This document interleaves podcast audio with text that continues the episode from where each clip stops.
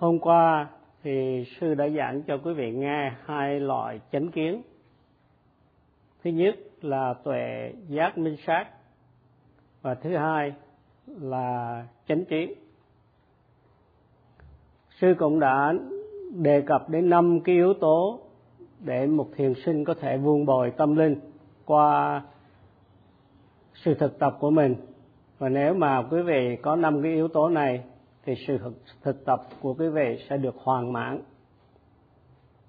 Và năm yếu tố đó là thứ nhất là nghe pháp, à, giữ giới thứ hai là nghe pháp thứ ba là thảo luận về giáo pháp thứ tư là phát triển sự định tâm minh sát và thứ năm là cái các tuệ giác minh sát. Thì hôm nay sư tiếp tục à, nói về cái, những cái đề tài này. Về hai loại chánh kiến thì chánh kiến thứ nhất, đó là tuệ giác, minh sát. Đây là những cái kinh nghiệm trực tiếp mà quý vị có được trong khi thực tập thiền minh sát. Quý vị ghi nhận đối tượng ngay khi chúng vừa sanh khởi một cách chính xác khánh kháng khích đề mục thì quý vị sẽ khám phá được cái đặc tính thật sự, cái đặc tính chung thật sự của đối tượng, đó là vô thường, khổ và vô ngã. Và khi mà quý vị phát triển được cái cái ờ, ba cái đặc tính chung này của các hiện tượng thì là quý vị đã có cái tuệ minh sát. Và lần hồi quý vị phát triển những tuệ minh sát kế tiếp thì cuối cùng quý vị sẽ chứng ngộ được niết bàn và thành tựu chánh trí. Thì cái sự mà chánh trí ở đây, đó là cái chánh kiến thứ hai. Một người thiền sinh mà khi đến tham dự khóa thiền thì nên có cái mục đích của mình là đạt được những cái chánh kiến này. Và để mà thành đạt được cái mục đích đó thì có năm cái yếu tố mà quý vị cần phải có. Và hôm qua sư đã giảng ba, và hôm nay sư sẽ tiếp tục. Tuy nhiên, sư cũng ôn lại. Thứ nhất là giữ giới. Quý vị mà giữ giới tròn đầy trong cái khó thiền, thì quý vị sẽ được cái giới tịnh. Thì cái cái ví dụ mà sư đã giảng để so sánh cái giới tịnh hay là cái dự sự giữ giới của quý vị như là trồng cây xoài mà được làm hàng rào để mà bảo vệ. Thì cái hàng rào bảo vệ đây thì cũng giống như quý vị sự giữ giới. Và cái yếu tố thứ hai là nghe pháp, đặc biệt là nghe những cái lời giảng giải về cái pháp hành thiền minh sát để làm cho đúng. Thì cái ví dụ so sánh cái sự nghe pháp như là quý vị tưới nước cái cây xoài để cây có thể hút những cái chất dinh dưỡng từ trong lòng đất, cũng như không khí để mà tươi tốt và phát triển. Thì nghe pháp hàng ngày, nhất là về cái pháp hành, thì cứ làm cho cái cái cây thực tập của quý vị được tươi tốt. Thứ ba là quý vị thảo luận về giáo pháp, nhất là về cái pháp hành với thiền sư khi mà trồng cây thì đất cần làm mềm và bốn phân để cho nó ờ, phong phú, để mà cây có thể, rễ có thể bám sâu vào lòng đất và cây tươi tốt. Thì thiền sinh trong khi thực tập trình pháp để thảo luận với thiền sư những cái điều gì mà mình chưa sáng tỏ, để cho sự thực tập nó rõ ràng có kết quả và sâu sắc.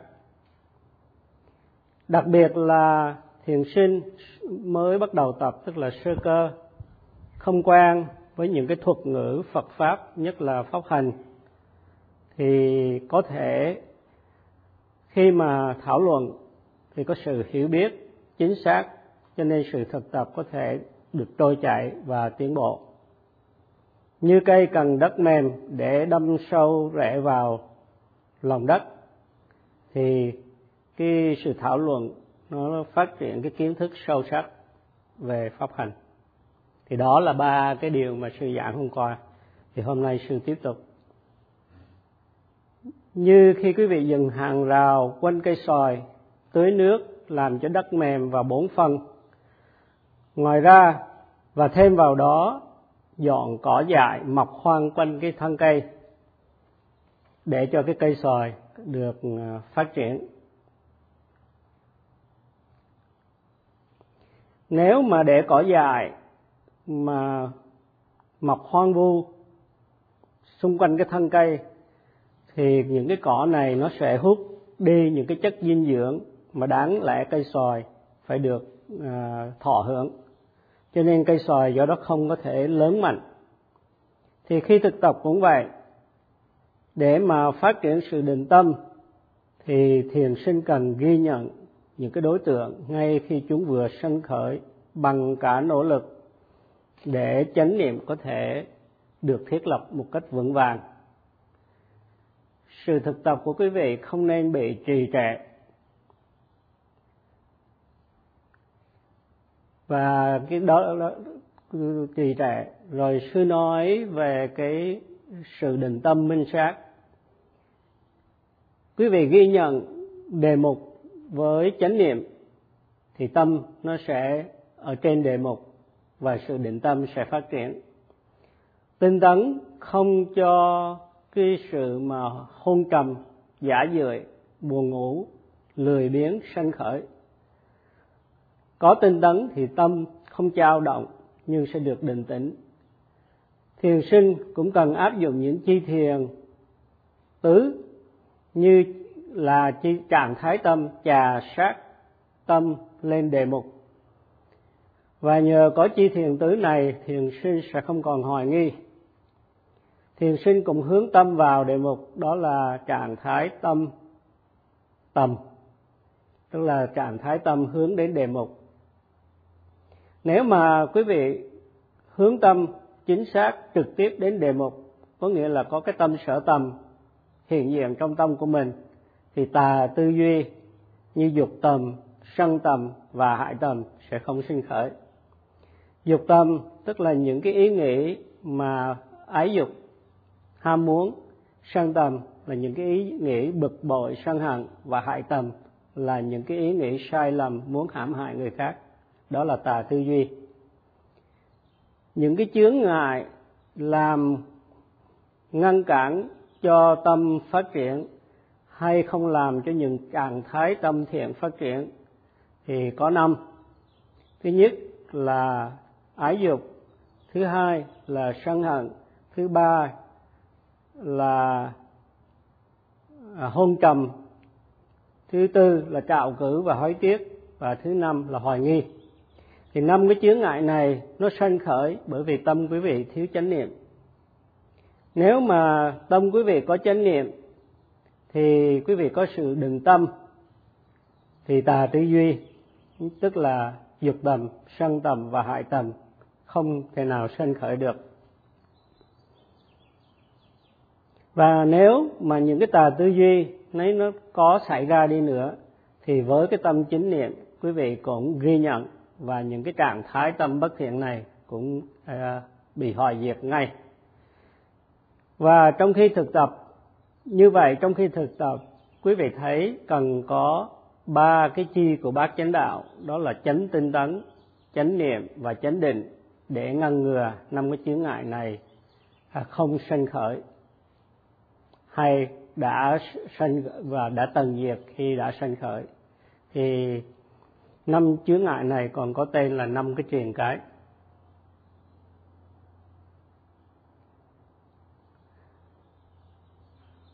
Đó là cái sự vuông bồi tâm linh bằng cái sự định tâm minh sát.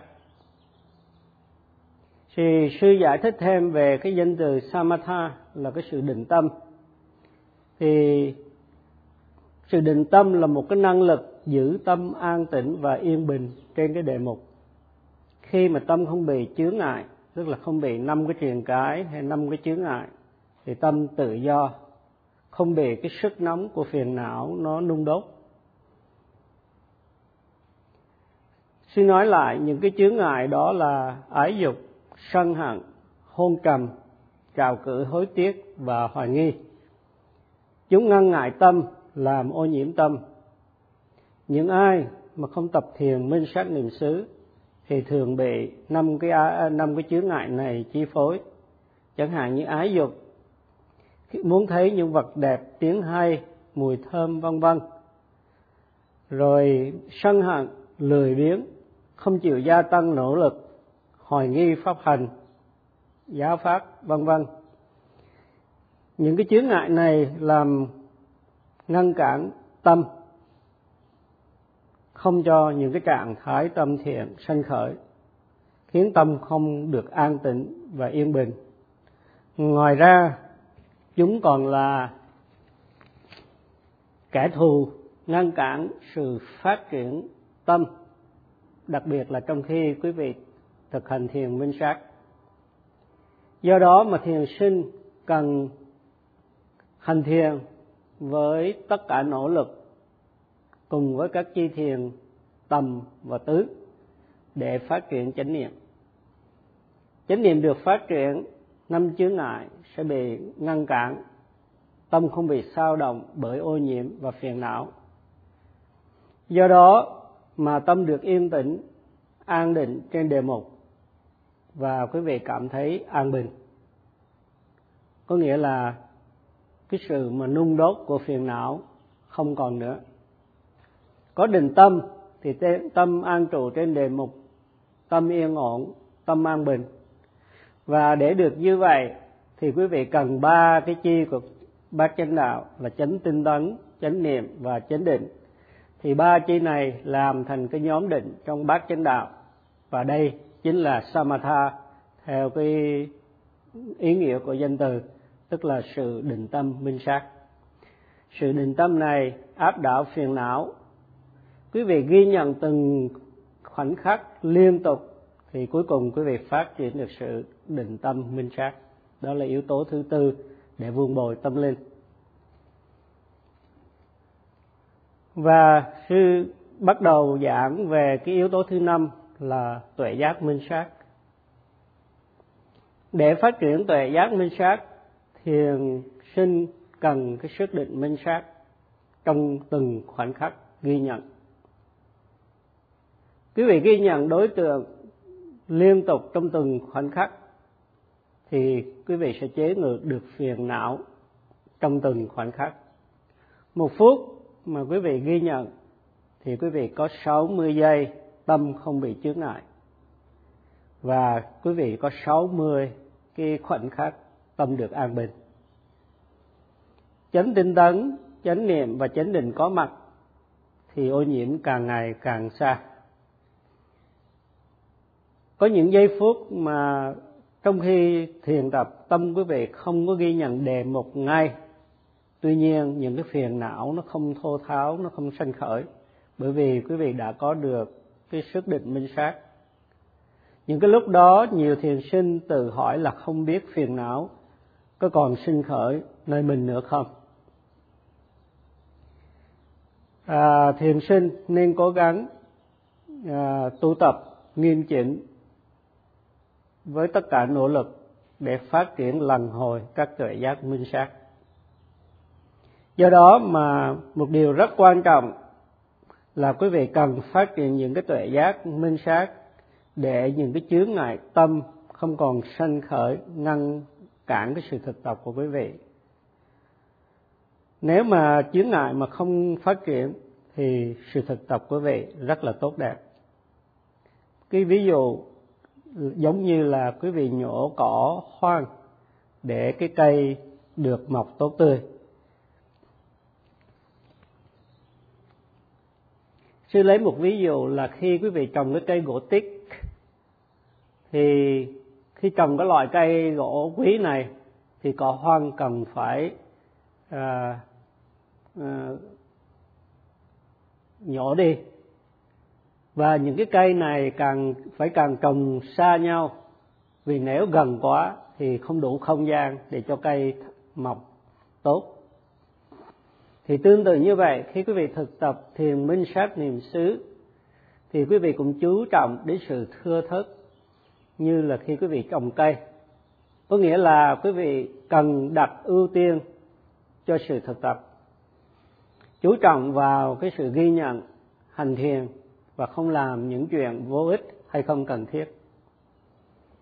Cái sự thực tập rất là cần thiết cho nên quý vị mới hy sinh à, thì giờ đến để mà thực tập.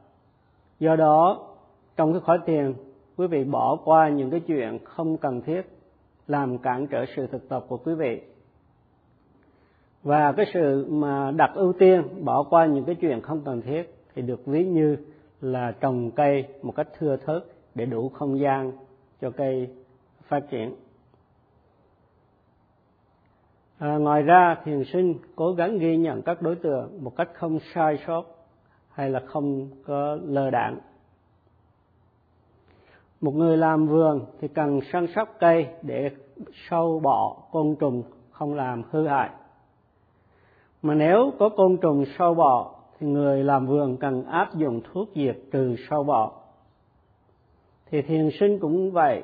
Thiền sinh cần tránh những cái sâu bọ ô nhiễm làm hại tâm mình. Cho nên thiền sinh thiền sinh sẽ không dung thứ những ô nhiễm của tâm bằng cách áp dụng thuốc diệt trừ sâu bọ ô nhiễm của tâm.